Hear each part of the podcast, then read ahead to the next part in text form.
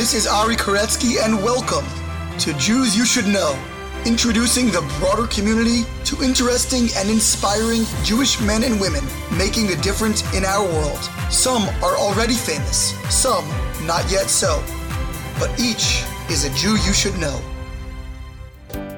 And we are back with another fabulous episode of Jews You Should Know. And yes, it has been a while. We have been on an extended summer break, but with good reason. We have been hard at work developing new opportunities, upgrading many aspects of our production, and working with a new production team that's going to be onboarding in the very near future. So stay tuned for some exciting developments there. Meanwhile, we have an amazing sponsor today. If you are someone who enjoys helping others, giving charity, and would like to do so in the most optimized way possible, dailygiving.org is your solution. For $1 a day, you can join with thousands of people all over the world who are aggregating their funds and channeling them to worthy causes that have been vetted, pre selected, identified by a special team at dailygiving.org. I cannot encourage you enough to check out their site to feel that daily rush of excitement as you know that you're bettering the world. Again, for just $1 every morning. So, dailygiving.org, please take a look. And I'm excited to get so many Jews you should know listeners onto their platform and helping out. A reminder, as always, to follow us on social media at Jews You Should Know, spelled out fully on Instagram and Facebook, Jews You Should Know with the letter U on Twitter. Subscribe wherever you may be listening, whether that's Apple Podcasts, Google Podcasts, Spotify, wherever it might be. Please let your friends and family know about this podcast as well so we can continue to spread the excitement. And speaking of excitement, today's episode is really wonderful. Rabbi David M. Cohen is really a Renaissance man. He's a rabbi, as noted, but also a fundraiser, a podcaster, father of a special needs child who has done a lot of work in advocacy in that area. He's an attorney, a therapist. I'm not sure there's too many boxes he hasn't checked in his professional life and in his personal life for that matter as well. He shares very openly about his unique journey, getting married a little bit later, again, having a child with special needs. And it's just a very, very raw and poignant conversation. And so I am thrilled to introduce our conversation with David M. Cohen. We are here with Rabbi David M. Cohen. And I'm not quite sure how to describe Rabbi Cohen. He was a longtime pulpit rabbi, but also a therapist, a counselor, a fundraiser. What else? What other roles am I missing over here? There's a, a podcaster. Uh, there's a lot of different roles. Uh, author is author is a big one author, right now. I forgot about the books. That's right. We got a bunch of books. Working on a second book right now. Yeah. There we go. And we've got a really cool personal narrative I know as well. Someone who shares his story often within the broader Jewish community. So really excited to hear that story. And uh, how are you, Rabbi Cohen? I'm doing great, Rabbi Koretsky. Thank you so much for this opportunity. As I mentioned beforehand, not for the audience's ears, but I'll repeat it again. I'm a very big fan of this podcast. I think it brings tremendous value to Yisrael, to the Jewish people, to other people that maybe listen to it. And I appreciate the opportunity to share and hopefully inspire others who, who may be listening. Thank you so much. And uh, always an honor to have a listener on the podcast. That's great. and uh, I know I, I, mentioned to Rabbi Cohen, to David over here that you know I can see his setup. He has got a golden microphone. So anybody's got a golden microphone, you know that their content is likely to be golden as well. And uh, so very very excited. So let's take it from the top as we always do, and uh, tell us where you're from, where were you raised, what was your early upbringing like. So I was born in Brooklyn, actually, till I was uh, seven years old. That's the original sin. You know, we lived uh, we lived in Ocean Parkway. I went to yeshiva Flatbush for first grade. That's a little known fact about me. But then my parents decided it was time to upgrade to a house. They bought a home in West Hempstead. Uh, this goes back, you know, over 40 years ago. Rabbi Shalom Gold was actually still the Rav in Young Israel of West Hempstead. Now of Har Nof. Exactly. So when we moved there, I grew up in West Hempstead. I went to modern Orthodox day schools. I attended HAFTR in the five towns where I live now, from fourth grade to 12th grade. And I had a basic uh, modern Orthodox background, was captain of the HAFTR basketball team, very athletic, very into sports. And uh, eventually, I merited to have a grandfather who was a Rav.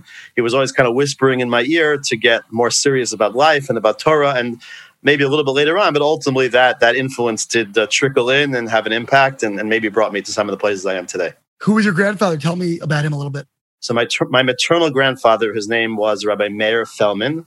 Uh, his yahrzeit actually is this coming Sunday. Interestingly, wow. I have a son who's going to be a bar mitzvah Bez Hashem in December, who's named after him. He's named uh, Meir Simcha after my grandfather Meir. He was a person who was a pulpit rabbi. He came from a family of seven children. He was the only one who was observant.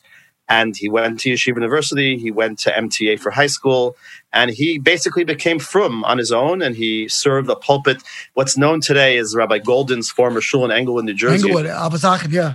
So he began his career there in a tiny fledgling little shul. He then was in uh, in the New Haven area near uh, New Haven in Connecticut for a pulpit, then ultimately came to Brooklyn. And then he pivoted at a certain point of his career, similar to myself, or I'm similar to him. And he uh, he went into fundraising. He got involved with an institution called Mevaseret Zion in Eretz Yisrael, and he raised a lot, a lot of money for that yeshiva, that institution, over many years of his life. Fun fact: I personally attended Mevaseret Zion. Oh, I didn't even know that. Wow, two okay. years. Look at that. Connected. Beautiful.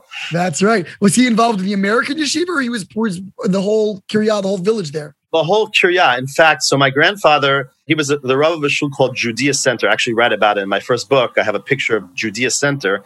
The neighborhood there, I think it was in Brownsville, a certain area of Brooklyn, it became a, a dangerous place at a certain point. The community died out. The firm people moved away. And ultimately, they had to sell the shul. And my grandfather was actually responsible for dispersing those funds. And one of the institutions he decided to give that money to was Mevaseret Zion. So on the building of the yeshiva there, you'll see synagogue Mevaseret Zion. My parents, my grandparents, my aunts and uncles, so their, their names are prominently displayed in various places in the institution. But the institution as a whole, I can still hear my grandfather t- today giving his giving his speech about the boys who serve in the army and, and so on and so forth. So it was definitely the entire Kiryat he was engaged and involved. It's a with. fascinating place. I mean, they have a whole little kind of educational village over there, Rehov HaOren 50. It's been a while, but I still remember that. And um, I was there 96 through 98. Oh wow! The high school for I guess some maybe somewhat troubled youth a little bit, or some, some boys there who needed some extra attention and we always had kind of like rivalries with them and with the American kids. And then there was a Kollel, a program for married Israelis, a very sort of intensive. I think it was called Meretz Kollel, yeah, which is yeah. always ironic because Meretz is the name of a very left wing political party in Israel. And right. this is a very right wing, you know, uh, institution of learning. And not only that, but the head of one of the heads of this institution was called Yossi Sarid, who also was the same name as one of the heads of the Meretz Party. Right. So right. it's very strange, kind of like do you remember the name Rabbi Shabtai Zelikovich? Is that name you know? I remember Shabtai, absolutely. A long white My grandfather beard. was very close with him. They were. I went to his house for Shabbat a number of times. I remember also Rabbi Sinai Adler, who was a famous Holocaust survivor as well, who was there. Right. And uh, the principal of the high school was uh, Rabbi Sofer, who was somebody I was extremely uh, taken with and I became close with during my time there. So some really amazing people. Besides the American staff, it was Rabbi Berzon and and company. Right. So Rabbi Isaacson, who's now the head of it, was a night Seder Rebbe at the time. He was, you know, a young man uh, back then. So it's an institution that's very near and dear to my heart and my family's heart through the connection to my grandfather. Yeah, absolutely beautiful, wonderful. Okay, so you, you're in. Uh, I guess you finished twelfth grade. You're ready to listen to Grandpa and start to get a little bit more uh, serious. So, what did you do with yourself then? So, interestingly enough, my parents were always very interested in good academics and, and getting a rigorous educational experience, whether it be in Torah, whether it be in, in secular, and in the genre in the world in which I found myself at that particular juncture.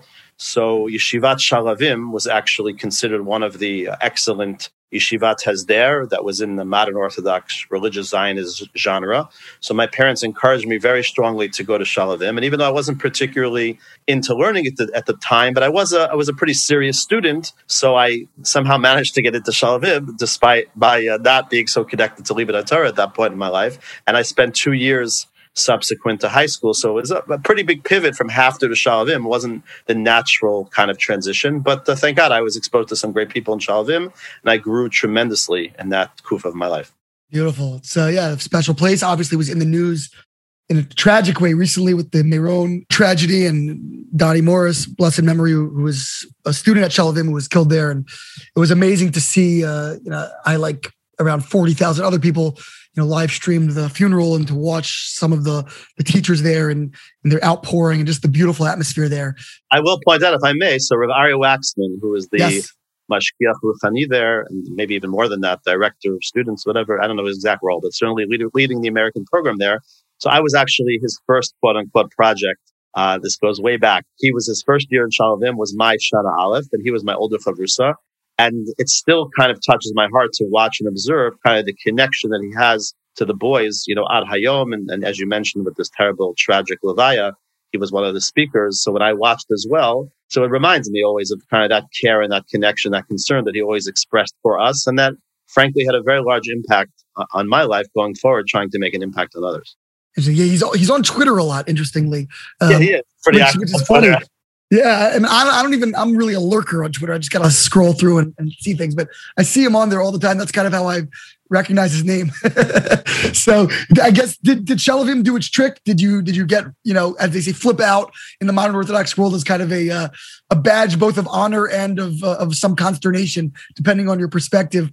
Um, but you know the many many young men and young women go to Israel after high school and end up becoming much more intensively devoted to Torah study to Jewish observance and so forth. HAFTR, especially, at least back then, tended to uh, churn out quite a few such individuals, including one of my uh, colleagues that I work with on campus. But was that your experience, or did it take a little while for you to uh, get more engaged? I think it was I. You know, we, are learning now the sugyas in, in Daf Yomi. We just finished today, actually, Maseches Yuma, and the last dapim of the Masech talk about the concept of echtev ashuv. That uh, you know, that's it's frowned upon to be a person who sins and then you know sins with the intent that he is going to then repent uh, subsequent to the sin. But using that as a model, I think I was somebody in high school who always kind of knew that when I got to Israel, that was going to be the time where I was going to kind of begin to introspect and get more serious about get serious. Life. Yeah. I think what pivoted for me a little bit also was the fact that I always was going to be a lawyer, and hopefully we'll talk about that a little. I, I, did end up becoming a lawyer,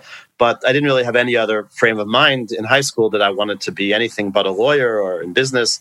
And when I got to Shaalvim, I noticed that, let's say, let's say in HAFTR, I was one of the smarter guys. When I got to Shaalvim, it was like the smart of the smart of all the other Flatbush and Frisch and all the schools. And it's kind of very humbling. People often talk about that when they go to, let's say, an Ivy League school and they did very well. And then all of a sudden they're with all these top people. So it was interesting. It was eye opening also to see amongst this chevra of guys, this cadre of, of, of, young men, each one of them, who many of them were accepted to top Ivy League institutions and really could be anything in the world. Many of them, and my class in Shaalvim is a lot of fame. I'll just throw out some names like Rav Shalom Rosner, who's uh, you know world renowned today for his Daf Yomi shiur. I was just listening to his class on podcast about half an hour ago. so, I mean, Rav Shalom is just one of many of our chabur, of our guys who were together. But my point was that I was looking around at, at my chaverim and seeing every one of these guys could be, you know, top notch in any field, and they're all deciding to devote themselves to Klei Kodesh, to serving the Jewish people. And that kind of was really a, a trigger in my mind that maybe I also, I'm not on everybody else's level, but maybe I also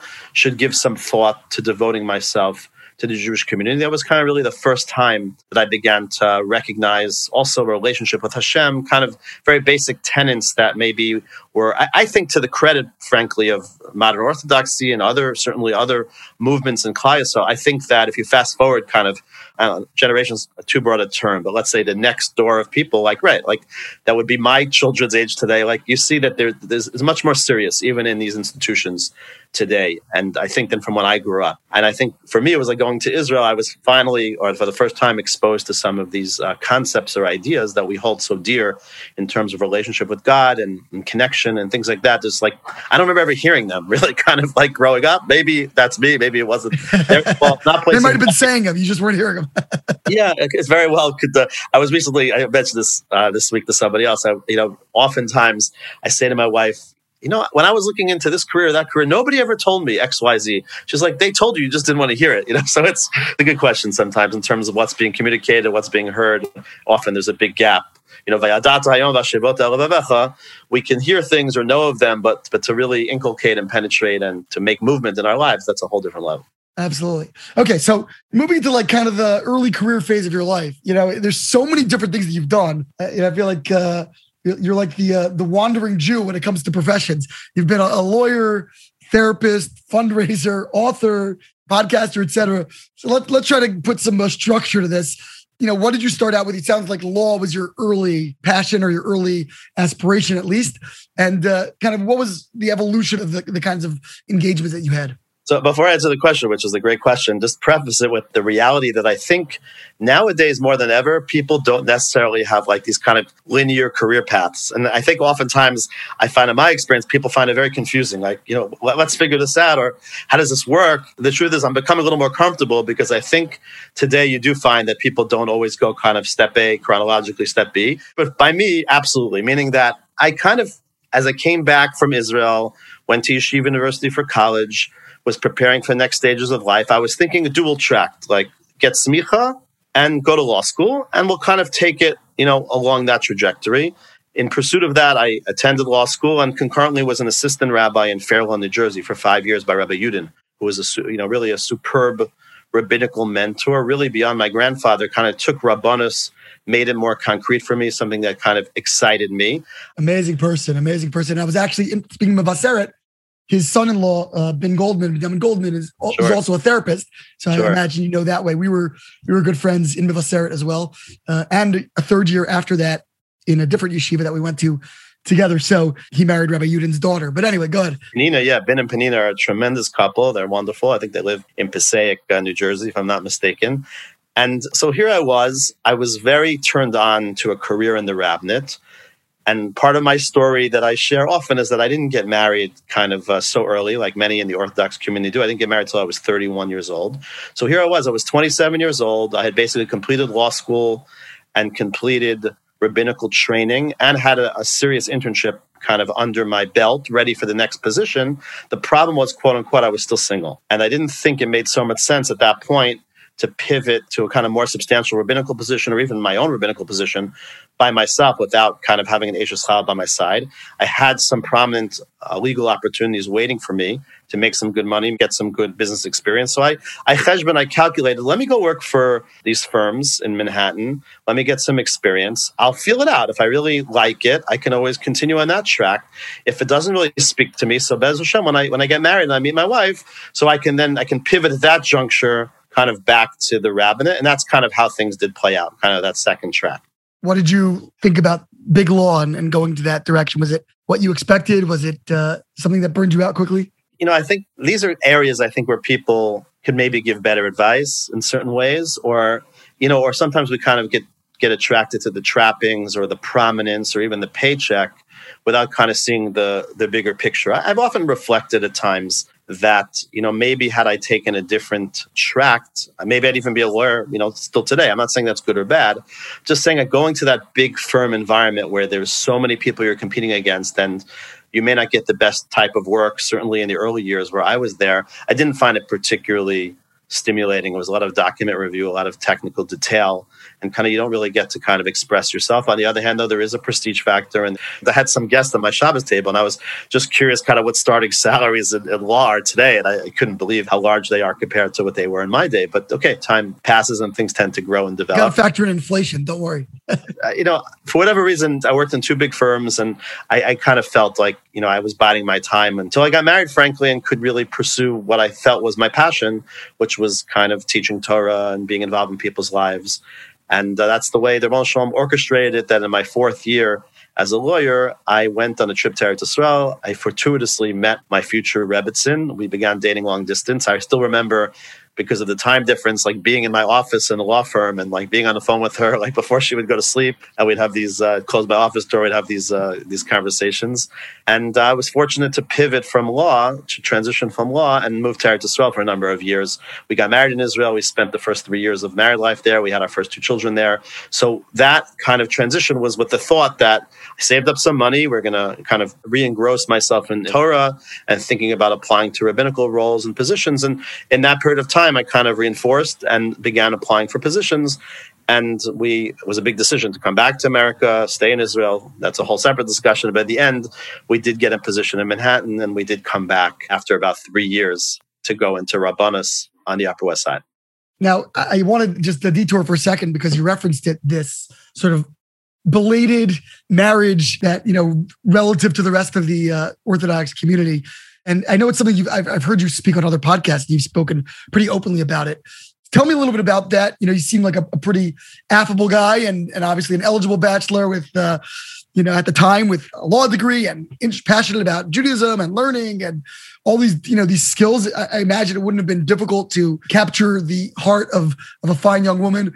And you know, what what did prolong that process for you? What was that journey like? You know, we're reading this week's Torah portion about the 42 stages right. that the Jews went through in the desert. So I don't know if you dated 42 girls or more or whatever, but I dated, I dated without specific numbers. I dated hundreds of young women. I have one daughter. I'm blessed to have one daughter. She's a teenager. She's going to 10th grade. Manhattan High School for girls. And I, a couple of years ago, I mentioned at the Shabbos table how many girls I went out with not for public consumption here. she was like, she was like offended on behalf of all women. Of all, women, like that's more than my whole school. uh, possibly. yeah, exactly. So, uh, you know, what I guess to put it crassly, you know, what took you so long, and, and what did you learn along the way? No, it's a fair, it's a fair, it's a really fair question, and obviously, it's men. I'm married now. I'm Bez Hashem, almost married 18 years now. So we're talking. Obviously, this goes this goes way back, and you know, it's, it's interesting. I mean, certainly, I think that there were ma'akfim, there were things in my own mind, there's certain expectations that were not necessarily realistic, kind of in retro. Look, on the one hand, everything's bashert and everything happens in the right time. And I, I feel strongly that, you know, Hashem was bazabit for being the right person. My wife happens to be significantly younger than me. So, you know, at a very superficial or simplistic level, someone would just say, you had to wait till your wife grew up so you could marry her. But, but on a more deeper, sophisticated level, I think, you know, in reality, people can marry a, a, whole array of different people. And I certainly met a lot of uh, wonderful young women along the way. And, you know, in retrospect, I probably could have married many of them had I been in the, you know, the right frame of mind about marriage. You know, without going too psychologically deep, I was the oldest child in my family. It's interesting because my two younger brothers married before me. And I think when they saw me struggling so much, I, I'd imagine, at least subconsciously, it helped them kind of move along uh, a little bit quicker. Probably even encourage my parents. You know, I think uh, my parents weren't pressuring me to to get married. If anything, they were probably communicating. You know, what's the rush? You're an eligible bachelor. There's plenty of time. Again, not being so seeped in the culture of the frum world and so on and so forth. And on some level, it's jarring. Like I, I actually had, uh, I did an interview yesterday for my podcast, the the JPP, the Jewish Philanthropy Podcast, and uh, it's not published at this podcast. But I was talking to a guy who's basically like three years older than me, and he was telling me that he has that five grandchildren, and I, I, my eldest is is 16 years old. You know, I was like, so it's like it's interesting. I was like, what? How old will I have to be, Bez Hashem, to have five grandchildren? You know, how many years away is that? You know, so that's a while off. So obviously, we all have different experiences and different timing. But to the core, I think that, and again, you can't extrapolate from my experience to other people's experience. Everybody's unique. Everybody's an Olam Everybody's in their own world. But I think it probably had to do with on some level, maybe some anxiety and fear about the future. To my parents' credit, they always uh, took care of us and didn't necessarily, you know, some parents make their kids work at an early age. My parents didn't do that. And I think that I wasn't always like, I wasn't jumping at the opportunity to kind of have to embrace life and support somebody. So it had to be a perfect fit, and nobody can ever be a perfect fit. So I think there was that kind of uh, picture to it. And then there was a particularity, and there was kind of maybe honing in on things that maybe aren't always so important or significant, so on and so forth. It makes me cry sometimes. I, I have friends that are my age, well into their 40s, who are not yet married. And I've had over the years, I've served in three different positions. I think in every pulpit I've been in, I've had single congregants who never got married. I have relatives who never got married. It's kind of like I'm not, I'm not saying everybody should get married, but but at the same time, it's certainly a value, and it's certainly uh, it pains me sometimes when people are their own worst enemy in terms of uh, trying to get married. That's very hurtful. I wonder, you know, did your experience position you to help others navigating that? And you know, again, it, it's it's the whole thing is interesting because we talk about you know later marriage and it sounds like you were in your early 30s so it's not like you know from in secular terms that's like that's young. that's, that's young. the beginning of the, of the, of the of the time period. But but, but, okay. but in, all, in, all, fairness also and I, I very much welcome your next question I wanted to get married. Like I was from age 21 to age 30 when I was dating seriously in Shidduchim and I was pained and anguished by the frustration and the difficulty of finding my spouse. I'm talking to you now in retrospect reflectively how things might have been different in the shoes I sit in. I'm a very different person today than I was then. But in the moment then, I kind of felt like this is so difficult and there's nobody for me and nobody's the right fit and, and so on and so forth. And it was very painful and very lonely at different times and, and not easy. And I want to be empathic to those who have that experience. I've worked with particularly many young women counseling them. And I think that is their experience. They're wonderful eligible uh, bachelorettes, but the world is difficult out there. Not everybody gets red shidduchim, and you get past a certain juncture of life, it becomes harder just by nature. You're not in college anymore. You're harder to find. You have to put yourself out there. It's a very complex topic. So I mean, we can we can have multiple podcasts just on this topic. Yeah, absolutely. And so I was just thinking that it's interesting. Given your own experience, I imagine that positions you do to counsel others more credibly, perhaps. But what's fascinating is that you did, as you mentioned, take a pulpit position when you left law and got married and then moved back to the States. You took a pulpit position in the Upper West Side of Manhattan, which is kind of like the uh, mecca of Jewish Orthodox singlehood, uh, if you will. So the Rebbe has a good sense of humor. I don't know if that was intentional or that was just kind of like, oh, you know, here we are. But that must have played into the dynamic there in terms of you being, uh, you know, serving that population. It's so interesting. It's really interesting. You know, I, I do believe that my mother likes to say very frequently, Hashem puts you where you're supposed to be. And it's interesting when I reflect as well that I almost became the rabbinic intern at the Jewish Center when I was 21 years old. I didn't for various reasons. I almost became the assistant rabbi at Ohab Zedek, and I didn't for various reasons. And then I actually interviewed to be the rabbi at Lincoln Square Synagogue and didn't become the rabbi there. And ultimately, I finally became the rabbi at Israel, the West Side. So something was pushing me towards the Upper West Side of Manhattan, interestingly enough. I did kind of have some maga, some interaction with almost all the shuls at some point in terms of rabbinical position. It's funny. I know I most did, people do the shul hopping, like you know, on Shabbos or on the story. You did it as you know, career wise. right, and I didn't. I, didn't, I didn't consciously uh, decide, hey, let me go to Manhattan because because my experience will fit nicely there. I think it was. I just it was more attractive in terms of the shul I went to was up and coming. It seemed like a beautiful structure, edifice. It seemed like a great opportunity. And then, you know, practically speaking, it happened to be a demographic that I had some insight to share, but it wasn't a conscious choice to go there because of my, you know, personal experience. But again, there's no coincidences, and uh, that's where I was. Yeah. So, what was your experience of the rabbinate, and then ultimately, why did you leave? So it's interesting. I was just talking to my wife about this the other day as well. I've had kind of like the ins and outs of the rabbinate, and I'm even at the juncture right now where I'm kind of trying to reflect am I done with the rabbinate or am I just on hiatus from the rabbinate? Because it's interesting. I, I did five years in Fairlawn, New Jersey, uh, and then I left the rabbinate for seven years. After those five years, I spent four years as a lawyer, three years studying in Israel, and then I was back in the rabbinate for nine years. And again, all these are different, you know, none of them were full time, full time doing, I was doing other things concurrently in all these positions, but the rabbinate is a primary focus as a career. So then after the nine years on the West Side, I spent two years, I pivoted away.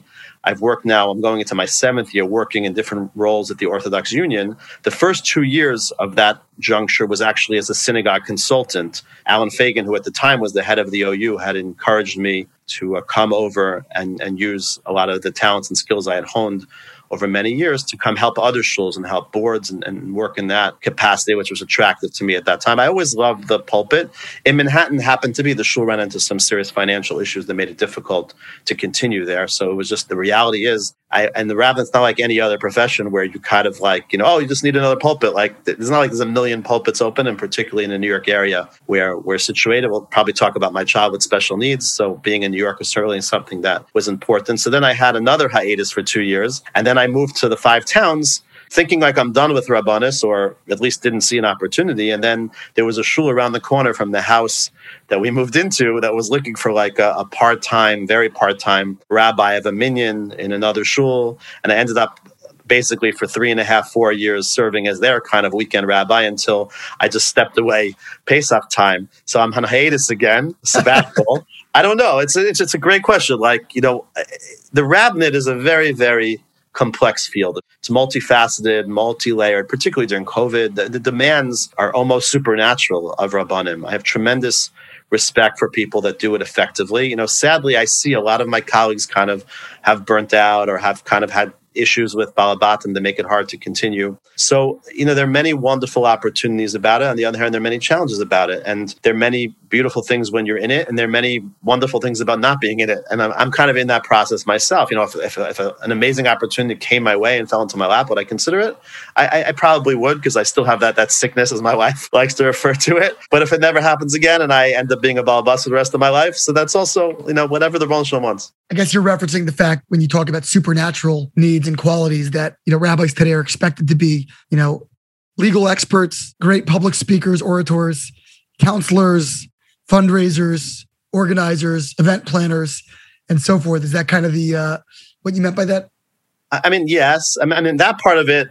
Thankfully, you know, I've been blessed with talents that I think make me matim to serve in the roles that are demanded of the rabbi. I think I think the issue is more you kind of have to please many of the people most of the time, and you're kind of at the whim of many people and you don't work for one person and people are people. The jewish community is the jewish community. People are, are, are sometimes going to be disappointed and oftentimes you just you just find that people often uh, give rabbis a hard time. And there's a lot of anguish and there's a lot of agmas nefesh, and there's not a lot of stability or security in the position. There is stability and security in unique positions, but in my professional career, for example, like I don't think I ever had a contract for longer than three years in any rabbinical position. In my most recent position, I didn't even have a contract. So the point being that here you are, you're putting your kishkas into something, you're putting everything into it. Like you said, you're doing a whole array of things, and a few people can move into the community and they want something new or a new flavor, or they don't like the rabbi or the rabbi's not speaking to them. And, and now what? You know I'm saying? There are rabbis who, Baruch Hashem, have these very long contracts and they're in these cushy jobs and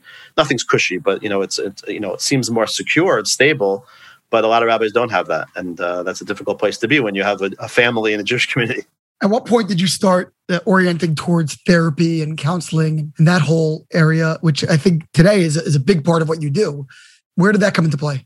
So that was very much connected to the earlier sugya we talked about in terms of shidduchim. I think that in my later years as a single, a very good friend of mine recommended to me, who also a guy who got married a little bit later, he said, you might want to talk to a therapist yourself and maybe glean some some insight into why you're having such a difficult time.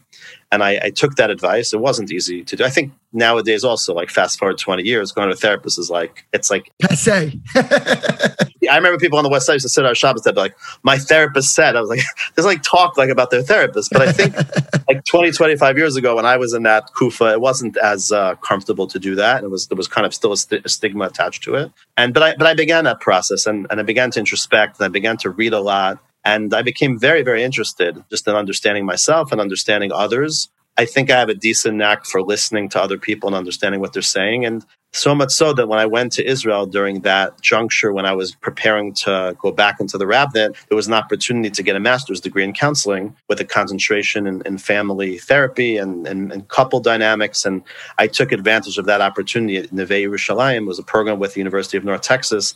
I was the first cadre of men. Actually, they always had a women's program. I was the first cadre of men. And I, I felt that getting that training was invaluable and getting supervision in the clinic at Neve Yerushalayim and that was something that uh, I've kind of always done on the side uh, over many many years. I, I, I don't see a ton of clients. I don't have the headspace for it. I'm doing too many other things. I have a full time job, but I do uh, generally have a, a, very small practice uh, for a number of people at any given time, and try to be helpful in, in a whole array of things, but particularly working with couples. Uh, you know, if I'm able to. Did you become a, a big Mean Green fan? University of North Texas Mean Green.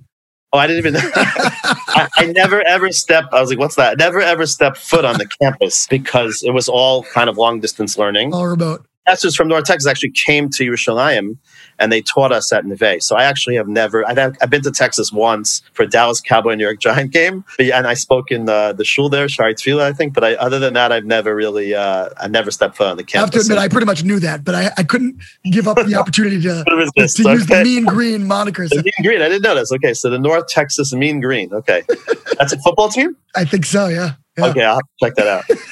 You'll check it out. So you've been doing this therapy, and you mentioned that at some point you wrote a book. When was that, and what was it about? So I was the rabbi at Young Israel, of the West Side, for nine years. I was writing for Mishpacha magazine pretty regularly. And that was kind of cool at the time because I was like kind of the first rabbi. Now you see many people do it. My friend Rabbi Ephraim Goldberg in Boca Raton does it. But I was really the first guy from like the modern Orthodox world who was writing for Mishpacha magazine.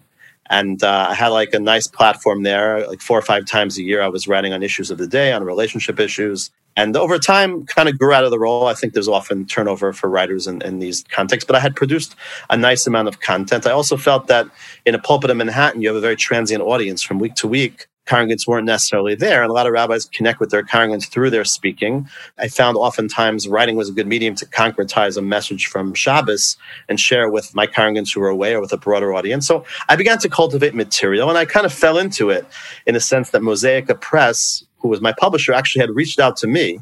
They kind of like cold called me. Doron Kornbluth or? Yeah, yeah. Doron like emailed me and was like, "Do you ever think about writing a book?" And I was like, "No, I actually never did." But we began to have conversations. I kind of told him some of the content I had. He's like, "You basically have a half a book already. You know, why don't you uh, get to it?" And in my last period of time there, where anyway it was kind of clear that I was going to be moving on from that rabbinical position, I had a little time in my hands. And I began to write more. And uh, I was able to put together uh, a book called We're Almost There Living with Patience, Perseverance, and Purpose. And in the book, I talk a lot. One chapter is about shidduchim in the early years of marriage and using some of the wisdom I gleaned in my experiences to help others. And a whole other chapter is about raising a child with special needs. And then I talk about other issues as well and cultivating emuna and faith. So that was a great experience. And actually, right now, this summer, I'm actually editing a second book, which we could talk a little bit more about to put a book together takes a lot of time and, and you need to focus and you kind of have to figure out a few things about it. But that was a great platform to kind of put something out there. It becomes something I feel very proud of. But books grow stale after a while. And like, it's like that book is like almost like you know, it's over. It's time for the next one, you know? So that's, uh, that's what I'm holding in that regard. You mentioned a special needs child, and, and I imagine that it, that also probably connects to what you're doing today. Earlier off camera, you told me that you are a fundraiser now for Yachad, which is the special needs division of the Orthodox Union, the OU. So I imagine those may have something to do with each other. But tell me a little bit about this special needs child and, and that whole part of your life. Sure. As we're talking, I think it's becoming clear to me that what's often confusing about my professional career is I've done many things concurrently over many years. So like it seems like I've been all over the place, but the truth is they're like just different things I've done over time. So for example, Yachad. So we were blessed with a, a child who was born with Down syndrome, our very first child. First child. I'll go deeper into that in a moment. But basically, when we moved to America, when he was about a year and a half, two years old, we needed help. We needed support. And Yachad was just in the dress that I was familiar with. Dr. Jeffrey Lichtman, who at the time was the head of Yachad, came to meet with us. We began a relationship. And frankly, Yachad recruited me to be involved on their behalf as a speaker, as a lay leader, as a board member. So Yachad's been an organization that we've actually been involved with for, for many, many years. And when I came over to the OU, I actually came over not to work for Yachad. I came over to work with synagogues, which was my area of expertise and focus. But as I was at the OU, I couldn't stay away from Yachad because of my connection to it. And I began to get more involved with them until the point where I realized it made more sense for me to be putting, you know, all my energies there. But back to your question, which is we were in Israel, a young married couple, and we are expecting our first child like anybody else. It's a very, very exciting time in your marriage and your life. And the pregnancy was pretty typical, pretty normal. And what do we know anyway? It was our first child. And it really impacted our lives in so many ways. My wife's entire career, my wife actually is a midwife today. Uh, at that time, she had not done any of this, this, training, but that whole experience actually attuned her. She had a cesarean section, the first child, and it tuned her to the need and necessity for natural birth and, and women having the proper support. We've actually had a number of home births uh, subsequent to my wife. This is like her whole sugya. This is, this is her passion. That actually came from this experience. But for us as a couple, here we are, kind of, you know, we're hoping to have uh, a nice, healthy baby. And thank God he was healthy, but he, he had a chromosomal disorder. And that uh, began to inform us in terms of, you know, many sensitivities that we probably uh, never ever thought of having. I worked at Camp HASC as a counselor, you know, a bunch of years before, but, you know, it's, it's completely different when it's somebody else's sugya and when it's yours. So that's something, you know, when you get introduced to this whole new world, so you meet a lot of people you never thought you'd meet and you participate in different groups of support groups and you learn a lot about a sugya that you know you, you would never expect to be engaged and involved in but it enriches your life uh, tremendously. And i can say you know fast forward 16 years i can say that our son Yedidya, who currently is in Morash Yachad for the summer he really touches everybody that he meets and he's a big part of the community here in north woodmere. It's a big part people know him you know all over just this morning, actually, one of my colleagues reached out to me to ask me to speak in October about this issue, just how these kids and how these young adults contribute so much to the world and to our communities. And it's something that not everybody is sensitive toward. And uh, we've become ambassadors of this uh, of this cause and of this message. Again, not by choice, but when, a, when the Bolshevik gives you something, so you embrace it. And like many, if you look around all the organizations in Yisrael, for the most part. I actually had Rabbi Simcha Scholar as a guest. I had him on my podcast too. Interestingly enough, his story is not like, you know, he didn't have. Right. He didn't have a personal connection. He didn't have that, but I think he's the exception. I think if you look around, you know, Kalman Samuels with Shalva, you look around yep. many of the people that found organ. You had Kalman too on your show. Kalman's amazing. And I did yeah. that live at Shalva, which blew me away. Yeah. I actually did a whole series on special needs in Israel when I went to Israel a couple years ago for a live tour. And I did Kalman Samuels.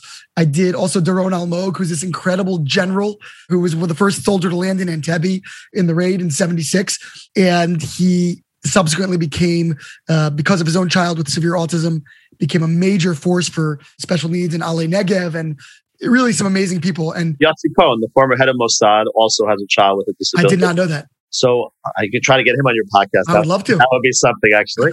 See how much you would divulge. He's just a citizen right now. Maybe you could actually get him. I don't know. But, uh, you know, I call kavod to you, uh, Rabari, for, for giving that exposure to this issue. It's so important. And Kalman is somebody who I really emulate and look up to. Yedidya went to Shalva in Har Nof when it was in its previous location before the incredible 60 gazillion dollar edifice that they have today was ever, ever conceived of or in existence. And I just read Kalman's book actually. Uh, last summer, I was couldn't stop crying. It was just so powerful. So give him a shout out. There's a lot of inspiration uh, available to us. I think we live in this world today where people are looking to be inspired. People have a short attention span. I'm talking about myself as well, and we're looking for kind of like a quick hit, we live in a world of podcasts. We live in a world where everybody's consuming tremendous content. Everybody's fighting for attention. And I think this is an issue that, that sometimes is overlooked, but it's an area where people can be touched and moved and inspired. And, and we genuinely feel blessed to have Yedid in our life. I think any of my other kids would tell you that. And I think anybody who's interacted with him, for the most part, I think would say that as well. I'm sure from, you know, just seeing so many kids like him in different communities, they always bring such a life and joy and force a certain level of sensitivity and maturity from the other kids around them. So, uh, tremendous blessing in that. I'll say something else also. And my wife and I often don't think about this, but I think Rav Chaim Kanievsky said somebody once said that having a child with a disability in your home is like having a, a personal kamiyah in your home, like an amulet. It's like a it's a certain segula for shmira. We live in times where, unfortunately, we say you know shomer Yisrael, shomer she'eris Yisrael. We all need tremendous shmira. We're in the period of the three weeks, the nine days are upon us. It's been a terrible time. We mentioned Meron earlier. We're all thinking about events in, in Surfside and Bal Harbour. I just spent some time there myself. I know you were there not too long ago. I mean, we're all just, we're at a loss we all need a shmira. We need protection. So in that sense, you know, if, if you're fortunate enough to invest in such a child or such a young adult, so so there's a silver lining of a certain uh, shmira that I think is there. It's beautiful, yeah, and, and of course Yachad is a tremendous organization, as you know. And it's funny you said Jeffrey Lichtman because his daughter Adina uh, was also on this podcast. She's amazing. She oh no, she's a lawyer. She's a lawyer, right? No, well, she she runs an organization called Knock Knock Give a Sock, which helps uh, people dealing with homelessness, and she's become a major force. Oh wow! Uh, she's been on the podcast, and subsequently, I've had her speak multiple times to my college students. She's an incredible, incredible young woman. Just got married uh, somewhat recently herself. Oh, maybe this is maybe this is the other daughter. Okay, a different daughter. Yeah, but I know the older daughter. Okay, Adina is an incredible powerhouse. But I would say also, I mean, just in response to your initial question, I don't think that. I mean, clearly, my working for Yachad has to do with my son, meaning that Yachad is an amazing cause, but the OU under its umbrella has so many amazing causes: NCSY, JLIC, so on and, and so forth. Teach. I mean, they're doing incredible things but Yachad is really my baby. And I feel good about that in the sense that I think, you know, within the OU structure, maybe Yachad doesn't get as much attention as some of the other kind of sexier divisions. So I feel good that I'm able to kind of bring my, my talents to bear in that area. So I want to ask you kind of a, maybe a difficult, somewhat personal question, maybe a theological question, which is that you waited a while to get married and, um, you know, you, you were sort of longing for 10 years to get married and, you know, we, we tend to associate Down syndrome with births of older, you know, at an older age, and your wife was younger than you. So, you know, typically you think about it. My wife was 21 years old when you did you was born. Yeah. Yeah. We tend to think of it as somebody's last child often, or right, right. You know, when you're in the 40s. Of course, there's always exceptions, obviously. Right. But I guess, you know, theologically, did you feel this sense of, you know, sort of confusion? You know, like, God, I waited so long to get married. It took so long. Now this, like, why me? Did that, did that you know challenge you in some way? Well, Barry, that's an amazing question. Actually, I was I was fortunate to be a guest on the Meaningful People podcast, which is really also one of the great podcasts in the in the Jewish world. Nachi and Yaakov actually asked me that uh, very similar, if not that exact question. I don't remember exactly what I said to them then. Guys, I, I, didn't get it from you. Nachi Yaakov, Nobody else say a similar thing now. I'm but, not stealing it. you know, I remember Moshe Weinberger, who's one of my rebbeim, somebody who I look up to and I continue to be touched by and inspired by. So I remember when this quote unquote calamity happened to us, that initial month, kind of after having gone through everything I went through to get married and then have this happen on top of that. If you think about life, like, you know, the biggest things are, right? Other than parnasa and, and, health, but being able to get married, to be able to have a family, this is a huge, a huge area to have a nisayon in, obviously. And I remember calling uh, Rav Weinberger at the time, and I remember him just like kind of crying and being like, "I can't believe this happened." Like he was saying, "I can't believe this happened to you, David." Like, wow, like after everything you've been through, on top of that, to have this happen. I think people that really care deeply for me and were with me through the saga and supported me of trying to get married, they took it very hard it's it's a question. How would I look at it today? How would I look at it then? I definitely had a hard time with it at the beginning. I, I won't lie to you. I was kind of looking around for answers. I remember going to different Gedol Yisrael, heard some crazy stuff, to be honest, from people, um, not always in the most positive uh, way. Is there an answer to why a building collapsed in Surfside and we still haven't found many of our brothers and sisters that are missing, people that, that we know and that we're connected to? I mean, there's so many things that are beyond our grasp in, in life. And you know, the Rebbe loves us he sees what we don't see, and he brings us to the experiences that we each need to have for the tikkun of, of our neshamas, for our souls. He really knows what's best for us. We don't really know. I mean, there's always this battle of like how we like things to be or control, and and then there's kind of like relinquishing control and understanding that there's there's a higher being that, that really has the ultimate uh, control. So was it difficult? Was it deflating? Of course it is. On the other hand, uh, you know, sadly, I'm not unique. You know, I look around so many people in Klal Yisrael who have whatever. I don't want to you know say particular names, but there are people that I know people get chizik from, like my my my chaver and my colleague Rav Eitan Feiner and the White sure. Shore Like also like an amazing guy, like rock star in so many ways, and he also had trouble having children for so many years. And then he finally had a child, just made a bar mitzvah. I heard all about the. I heard the, the place was in tears. My mother in law was telling me you can look around. I, you know, I know people, you know, well, we never had children. I know people who it, it, pains me so much. This this family in Surfside, my my brother-in-law, Kivi Eisenberg, uh, from Vienna, so my wife's little brother.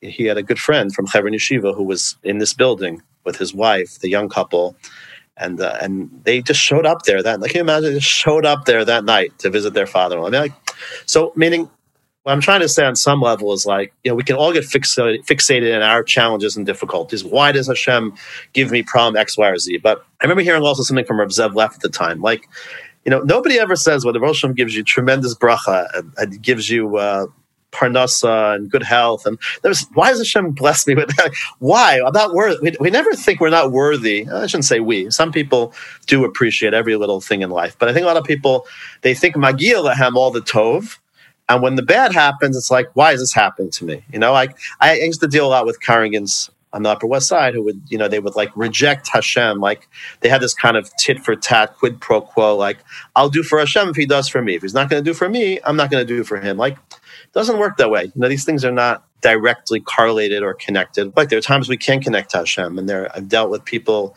who've suffered, you know, the worst tragedies, and they tell me they can't daven, and I completely respect and understand that, and even encourage that at times. Like, you know, you can be angry with a parent, you can be angry with their Ribbono Shel Olam. So it's a, it's a big discussion, obviously, but the answer is is on the on the one hand, yes, was obviously highly disappointing and scary and frightening. And I didn't know then what I know now, which is that, you know, I have an amazing son and thank God we have a pretty good life. And then you think it's like the biggest catastrophe ever. You think your life is over and you can't imagine how your marriage is going to survive and you're ever going to have other children. So I'm in a very different place. I'm Baruch Hashem blessed. I have five children and it's a very different place to be in to talk about it the way I'm talking about it now. But at the same time, like, you know, at the same time, there always was kind of like a feeling – although there was a lot of disappointment and, and anger and frustration, there also was a feeling that I trust Shalom. On some level, there was that feeling. I'm blessed with that. I've always had that kind of, I understand that, you know, not everything goes your way. And uh, I'm a very resilient person. If there's one quality that I think that I possess, it's it's a certain quality of resilience. I've been through a lot in my life in different uh, environments and different situations, and I, I, tend to bounce back. I may be down for a while, but to, to put me down for the count is not something that I, uh, you know, I, I, think you have to keep fighting through, and you have to keep pushing, and uh, eventually you find the messages, and you find the meaning, and you find the inspiration and challenges that you're that you're dealt. Do you think that resilience is inborn, or it was something you learned?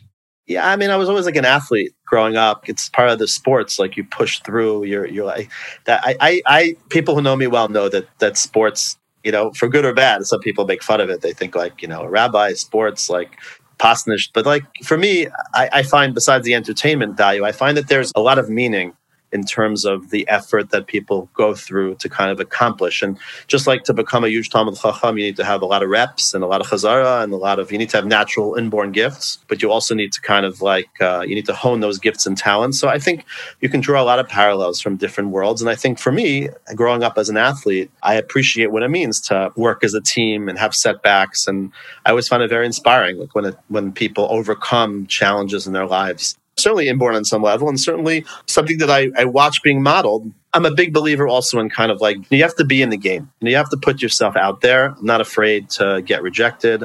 My wife thinks I'm crazy. I'm not afraid to go after opportunities that are meaningful to me, even if the odds of them working out are very are very slim. You need to be. There's a good quality for a fundraiser as well. You can't fundraise if you're going to be. Robert Pesach Krohn once said that no, a fundraiser needs to know this idea. He says SW to the third power over N. Some will, some won't. So what? Next, meaning that in life, not everything's going to go your way, but you know you can be devastated by it and crushed by it, or you can say, okay, like, you know, weiter b'shas, like, let's move on to the next thing. You know, you can't worry so much everybody thinks and then nobody remembers you today, yesterday, they're on to the next thing. You try, you put your best foot forward, you be proud of your effort. You're not for everybody. You know, so it has to be a, a good. It has to be a good fit. Yeah, could certain things have gotten easier in my life? A thousand percent. But on the other hand, like I believe every experience has made me into who I am, and I'm able to make the impact that I am and be who I am because of my unique experiences. And everybody, I think, is similar. I'm not unique in that way.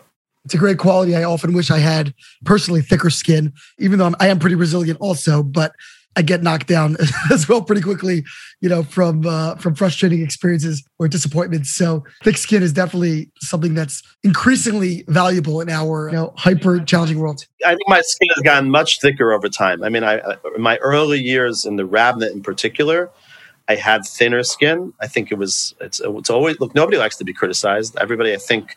Be'etzim wants approval, wants to be liked, wants to be admired, wants to be respected and looked up to. Uh, it's not easy. At the same time, you know, a person does over time recognize kind of like, I think what's really important, what's not so important. And it's just the reality. You know, you can't please all the people all the time. You know, that's the reality. Yeah. And just going back to your um, point about, you know, suffering and one of the most poignant responses I ever heard was uh, had the privilege, the great privilege of having uh, Racheli Frankel on this podcast mm. a few years ago. I, I got to sit with her in her home actually. And, you know, I asked her about this and she spoke about the fact that, you know, how hypocritical would I be if I was all of a sudden challenged in my faith because of my own personal tragedy? When there's tra- tragedy has been going on my whole life around me in, you know, all over the world. Now, all of a sudden, I'm, I'm confronting God. Now, all of a sudden, it bothers me. And I heard her reassert that point on David Bashevkin's podcast as well in 18Forty a number of months ago. And it's, it's, I mean, it's something that only someone in her position could say but it was so powerful. It's, it's such, you know, currency. I found that really, really riveting. That like, you know, all now I'm bothered because it happens to me. Yeah, Racheli, Racheli is incredible. She doesn't even need my approbation. I'm glad you gave Rav David Bashevkin a shout out too because he's doing a great job at 18Forty. I told him that recently as well. We can probably mention all of the great, all the Jewish podcasts. We got them all in here, man. Uh, right now, thank God, we're all we're all hopefully adding something to Klal. So I think Rabbi Sachs also there was a great video, Chief Rabbi Sachs, going around. I think that uh, a young lady, I think she was Australian, was asking him about the question of tzaddik v'ra lo, like what is the? I'm not saying I'm a tzaddik, but why did the righteous suffer? And and Rabbi Sachs had this incredibly poignant response about how you know he never really had an answer, but he thought he had an answer. Was, this was recorded kind of soon before his death, in the sense that Hashem wants us to kind of fight the injustice. Like if we knew, if we knew it, we would accept it. Right. If we understood it, we understood the reasoning, that we wouldn't fight it. Right. But he wants us, Dafka, to reject it. I think what Rachel is saying is we have to feel the pain of others. If anything that I've learned from my own experience is that, you know, I happen to be a deep, I'm mitragesh in general. I'm a, I'm a person that's emotional, that feels. And I think that when you see other people going through things and you've been through things, you know the things don't have to be the same, but you just know the anguish and you know kind of how difficult it has to be. Just like Lahavdil, it's very hard to be excited for people when they have a tzlacha. I think the way most people work is like success, yeah. somebody else is having a, a Gavaldic success, they begrudge it. When somebody else is suffering, you, you, feel a little bit like, not that you're happy that they're suffering, but Magil, I'm a little bit like, okay, like, by the MS way to look at life is to, when people are successful, I once heard this from Benjamin uh, Weinberger, actually. He's a very, uh, sorry, Benjamin Eisenberger from Boro Park is a very famous, uh, used to come speak on Upper West Side. He was saying, like, it's a madrega to see your chaver having success another rabbi gets more people to a shiur than, than you do, or he's more success, and you're happy for him. I often try to put myself in the shoes of a rabbi who's having more success, right? Or, you know, it's like, how happy would I be if I was in his shoes? So imagine how happy he is. And the same way, when things don't go your way and it doesn't go well for somebody else, imagine how anguished you would be and, and imagine what they're feeling there too. So this idea, I think, of Bonsham is asking us of this. I think particularly in the time that we're in, to look at other people, to feel, to generally feel both other people's happiness and other people's uh, shortfalls or downfalls, and to and to feel and to realize that everybody's human, and just like you feel ups and downs, other people also do. Just in starting to wrap up, we've referenced all these podcasts. I think we I think we pretty much name dropped every podcast in the Jewish world. So you have your own podcast, the JPP, J double P, Jewish Philanthropy Podcast. Now, a cynic might say, tell me about what it is, but a cynic might say that it's a great ploy to uh, to do fundraising by getting wealthy people on your podcast, if that's what it is, to come and talk about philanthropy. And then, uh, you know, hey, let's go out to lunch afterwards. I don't know if that's what it is. If it is, that's brilliant, by the way. Cynical, but brilliant. I'm not going to comment on that. I can't, I can't comment on that. I will share that I've been fortunate to raise money, Baruch Hashem, from some of my guests. So tell me, what is the podcast? Is it basically having philanthropists on and, and understanding the mindset behind giving? You know, it's like all of these enterprises, they kind of morph into different things. I'm very gratified by the response. It's really, uh, you know, it's, it's, it's catching on. And I think it's a unique genre, a little bit different from some of the other Jewish podcasts. So that's kind of cool at the beginning what it was and if you look at the trajectory of my guests at the beginning was kind of my learning from expert fundraisers how to fundraise. That's how it started. Then after i kind of felt like i had that down a little bit a little bit of a selfish angle to it then it kind of became a little bit particularly during covid where it was difficult to have meetings with people. So it became an opportunity to potentially make a connection with people that i maybe couldn't get to otherwise so certainly you were very smart about picking up on that. So there's certainly that angle to it. I've also done a few kind of just uh, special episodes or bonus episodes or guest episodes. My most listened to episode actually was an episode that I did with Rabbi Yehoshua Hartman. Huh. The Maharal. The Maharal uh, annotator and commentator who lives in London, who happens to be a close uh, Rebbe and mentor and, and friend of mine. So I did an interview with him in honor of Hutner's uh, 40th yahrzeit, if I'm not mistaken. And I remember that many years before he'd been a guest on my show, he spoke about his personal relationship with Rav Hutner, which is pretty. Yes, as a child, I heard him. Pretty not well known. Yeah, yeah. So Rabbi Hartman's father was a top on the Sparm Chatter podcast. He did mention another one. Yeah, he was on that one after my. He was on. He was on it after me, and I got a shout out. We're really getting all of them here, though. so yeah, so we should start charging. Adver- I'm going to charge advertising to all these guys for these. We should mention behind the Bima too. Behind the Bima from Goldberg. You said your friend, yes. Yeah, so we did, we have to give them a shout out too. But the truth is that that was was eye opening to me because that was actually the most downloaded episode of the episodes that I did. You have the same experience yourself, I think. And I got to speak to some amazing, amazing people that are not from our world, that are not from the Orthodox world, that are from you know the Jewish world at large. And everybody has an amazing story. Obviously, your interview style is a little bit more, you're asking about people's individual story, although it's probably similar questioning. I basically ask the exact same questions to every guest that I have. And I enjoy kind of watching kind of how every guest kind of moves around with the set, you know, questions that I that I give them. But it's it's great. I enjoy the conversations. To me, it's just it's just a medium of networking and meeting people and sharing it with others and particularly in the world in which we live, I find that, you know, when I drive in a car, I always just put on a podcast. If I'm exercising, which I should do more of, I put on a podcast, so on and so forth like I like to speak. Just having you mention my microphone, like it's, it's just so cool to have a microphone in front of you. It's just like you kind of feel chashuv. It's like a funny thing. Like like you, you grow up watching these radio and TV personalities. It's kind of a way for us to pretend that like we have like a, a radio show or a TV show. And so you know it, it's still evolving, and I don't know kind of where it goes from here. I find you probably find this too. It's a pressure. I mean, it is a pressure if you want to keep. Uh, you want to keep your audience, you kind of have to be producing content pretty regularly to stay ahead and not to fall behind and to have you know a certain caliber of guest it's not the easiest thing especially when you're doing it kind of on the side. So that's challenging but i find it i find it rewarding uh, thank god. Anything that you enjoy doing you can catapult yourself towards doing it. Are the guests reticent to join? Because i would you know wealthy people often don't want to be identified as such or like i'm a philanthropist now i'm on the philanthropy show you know? It's fascinating to me. You know so it's like any show. Like when I started at the beginning, it's like, who are you? And nobody wants to be your first or your fifth or your seventh guest. I don't know what your experience was like, but in the sense that thankfully it was Mazel. I got some really big name people to be guests at a pretty early juncture. So now when I'm pitching new guests, I at least have the credibility of saying person X, person Y, person Z have been on my show already. I, I think it's yesh for yesh. I definitely get no, probably, you know, 50% of the time. Not everybody is looking to share that they're a philanthropist or that they're out there.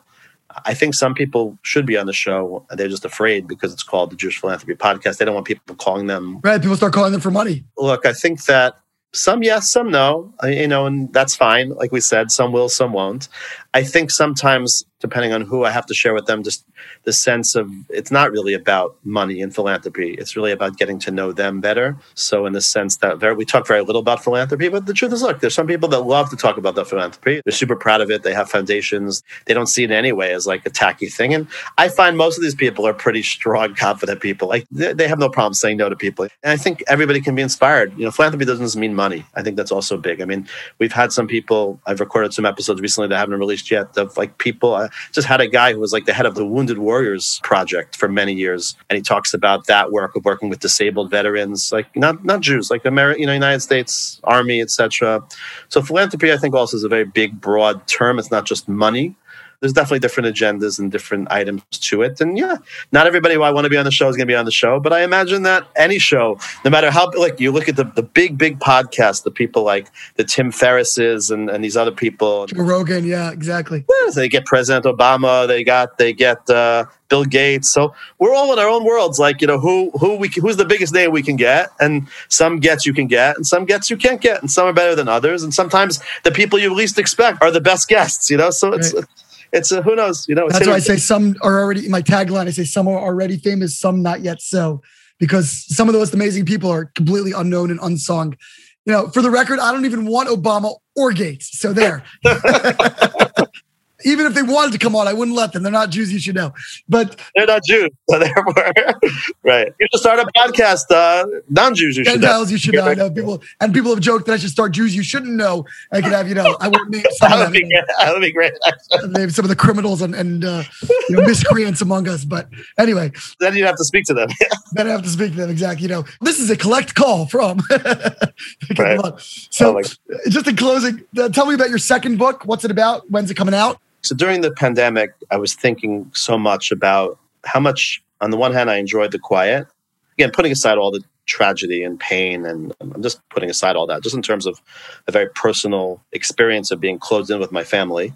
On the one hand, there was a lot of beauty to that and a lot of growth that came from that in a very nice way, particularly with my kids. On the other hand, I'm a very, very extroverted social person, and I, I, I, get off on social interaction and being out there and going to events. And it was very hard for me. I used to travel a lot, get to go places and speak. And like for a year and a half, I've been locked in my house, more or less. You know, so so to the degree that we, we we're for the last three months we got to travel a few places, Baruch Hashem, but it's not what it was.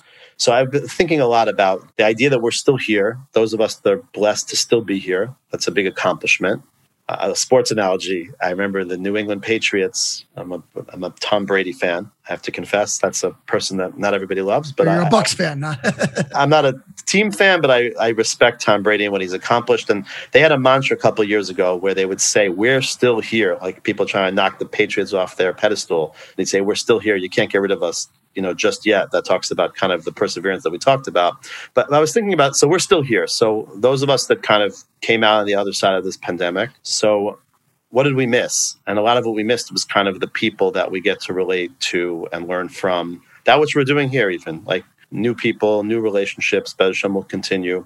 So what, what I'm hoping to do is kind of portray different people that I've benefited from and gleaned wisdom from in different experiences and kind of share that with the world. So it's going to be kind of like a a post-pandemic expose on the importance of relationships in our lives, people that we're close with and people that we're not yet close with. So that's kind of what I'm. That's what I'm working. Any uh, re- scheduled release date? I think it'll be early 2022.